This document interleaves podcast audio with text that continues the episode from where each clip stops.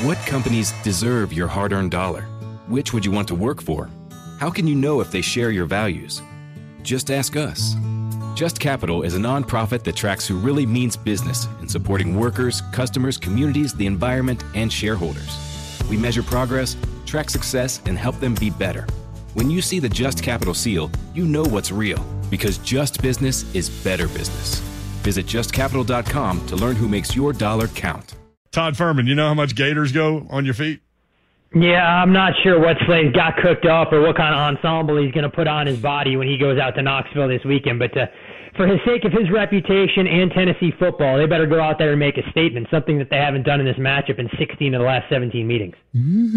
All right, we need an unemotional breakdown of Tennessee and Florida. Tennessee, a 10 and a half point favorite. Your stat and your guy, Brad, not since 1976 have, have Tennessee been favored, at least 1976. Has Tennessee been uh, favored by more than a touchdown? They're a 10 point favorite, 10 and a half point favorite. What do you think about this game? Yeah, I mean, expectations are high, so we'll see exactly uh, what Tennessee is all about. Uh, they passed their first test of the season against Pittsburgh. I don't put a whole lot of stock in dominating performances against Ball State and Akron. I mean, these are the kind of games they need to win to continue to build momentum. And I think when you look at the way Florida has performed, the outlier of their first three games, in my opinion, is the upset win against Utah. This is a team that's a little bit limited in their passing game. Anthony Richardson banged up his knee in the first quarter against Kentucky, and he's been real reluctant to run. Uh, he's one of f- five quarterbacks or four quarterbacks in the country yet to throw a touchdown pass, but has four interceptions. And when you're joining the ranks of a starting quarterback at Hawaii, USF, and New Mexico State, that's not exactly elite company.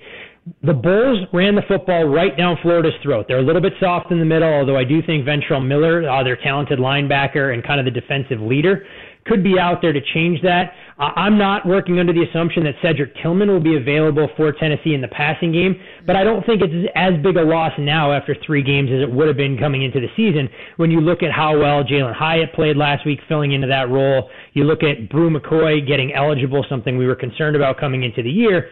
And Jabari Small, I saw was a full participant in practice on Tuesday. So look for him and Jaylen Wright to get a lion's share of carries. But the one thing I want to see from the Vols offense in this game that I didn't see against Pittsburgh is more continuity. You can't have three and outs. You can't let Florida get any momentum. You get a chance to land a knockout blow early, pile it on. I don't think Florida is built to come back if Tennessee builds a multiple score lead. Which is exactly what Coach Mack said earlier mm-hmm. today. All right. Uh, so you and Payne Insider on Bet the Board podcast identified some issues with the Gators, even in the win against Utah. Have you seen uh, examples of that uh, further themselves in the, in the last two games? Yeah, I mean, the reality of it is Florida is a team that's still limited in terms of their overall depth and talent. We knew it was going to be a process for Billy Napier to build this program back. And I think sometimes you can do yourself a disservice when you have that defining win week one against Utah.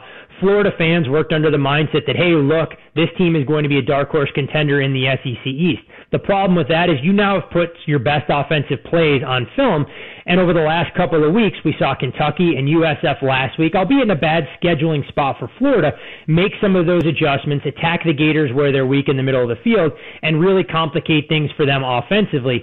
You dig into some of the numbers for this Florida team as far as what they haven't been able to do in the passing game. I mean, Anthony Richardson has struggled. We know he can't survey the whole field. He's limited as far as weapons are concerned, and he threw multiple interceptions for a second straight game. When you look at Tennessee, uh, uh, one of the questions that I had coming into the year was how they were going to perform defensively. I think we've seen them operate well in stretches, but when you get into the heart of SEC play, it's significantly more challenging than playing against the MAC. There is no doubt in my mind that if they can force three and outs early, get Florida away from where they want to be, trying to create some of that balance and use a physically imposing ground game behind Montrell Johnson, the, the Tennessee can play exceptionally well and really make a statement here. But that ten and a half number, when we get back to the price, like always, mm-hmm. you're not stealing anything here, laying a number that big. For me, it would be a lay it or don't play it type scenario for Tennessee. Uh, but I was hoping that I might be have a chance to lay under ten in this particular spot if the Vols had their full complement of weapons. Yeah, the, the first number I saw was seven and a half, and that did not last long.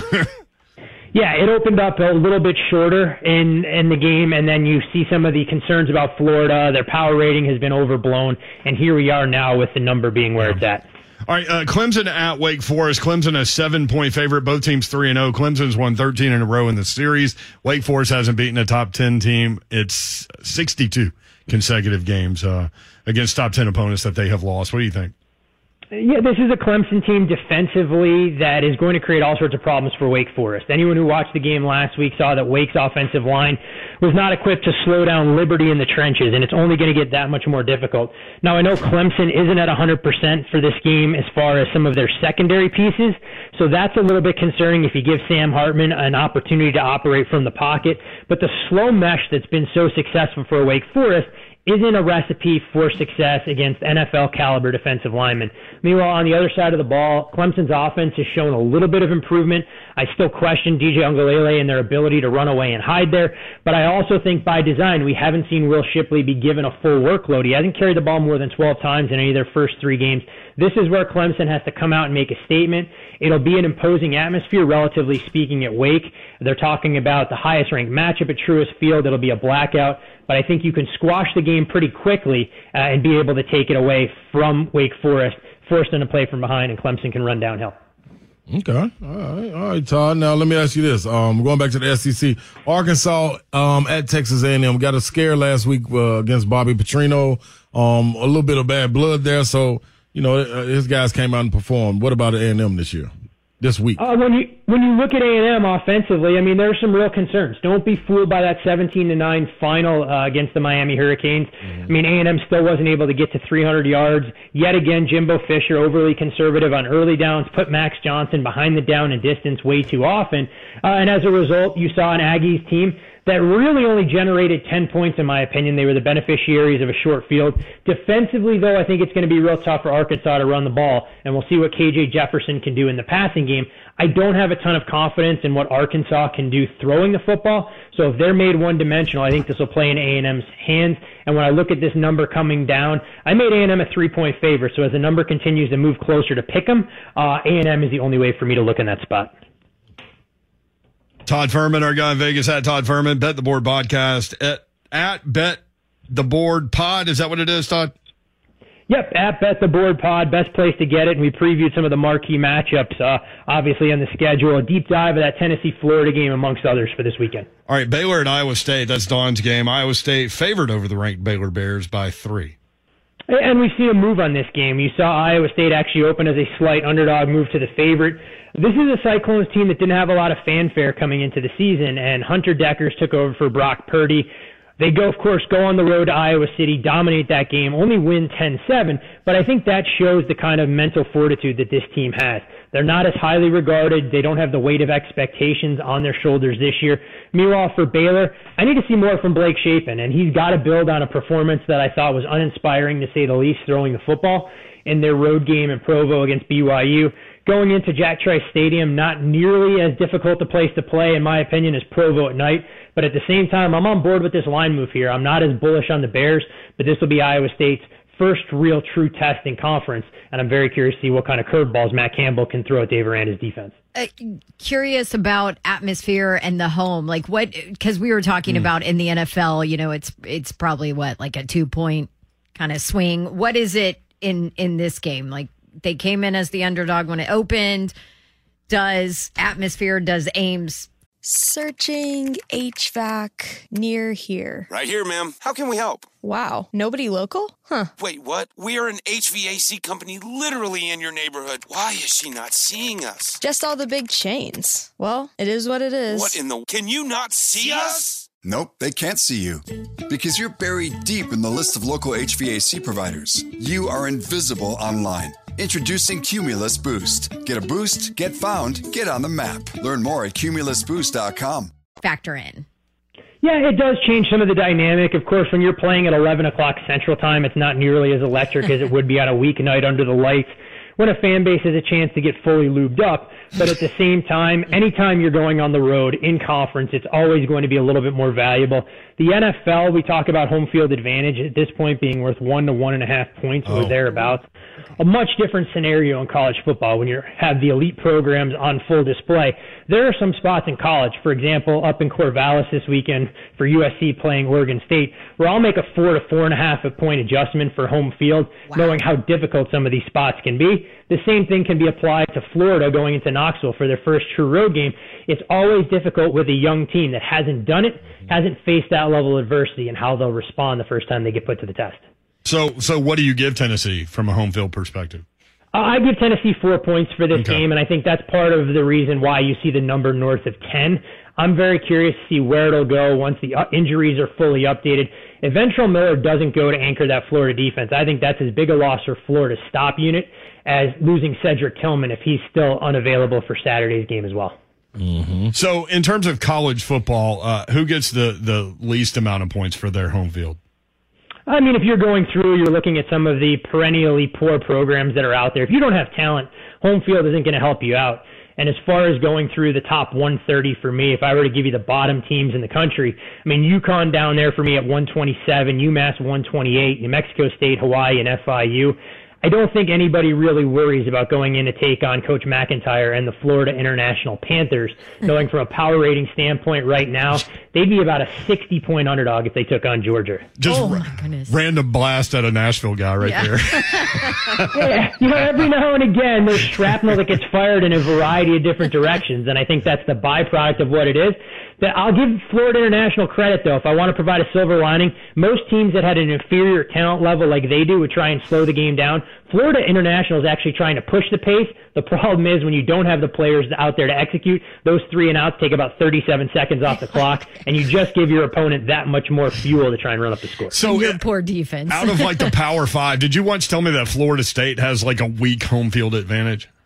Yeah, they do, especially when they're struggling, and that's one of the things. Doak Campbell can be an electric environment. I think Mike Norvell is headed towards bringing that program back. Yeah. Uh, but when you when you're a perennial power and you start to really struggle, it can work against you. And this isn't a shot meant by any stretch of the imagination that I'm sure Slay could speak to a little bit more.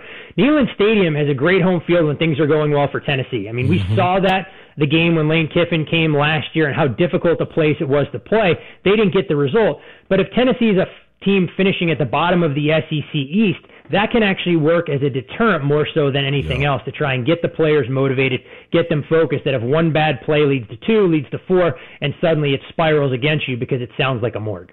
All right, Raiders at Titans. Uh, Raiders. When I first saw the line late last week, it was a pick 'em. Now Raiders by two. Yeah, this is a game I think that both teams coming off extremely disappointing performances last weekend by, for a variety of different reasons. Obviously, the Titans get embarrassed on Monday Night Football against the Bills, a game that started well and didn't exactly finish in the same way with a disastrous third quarter.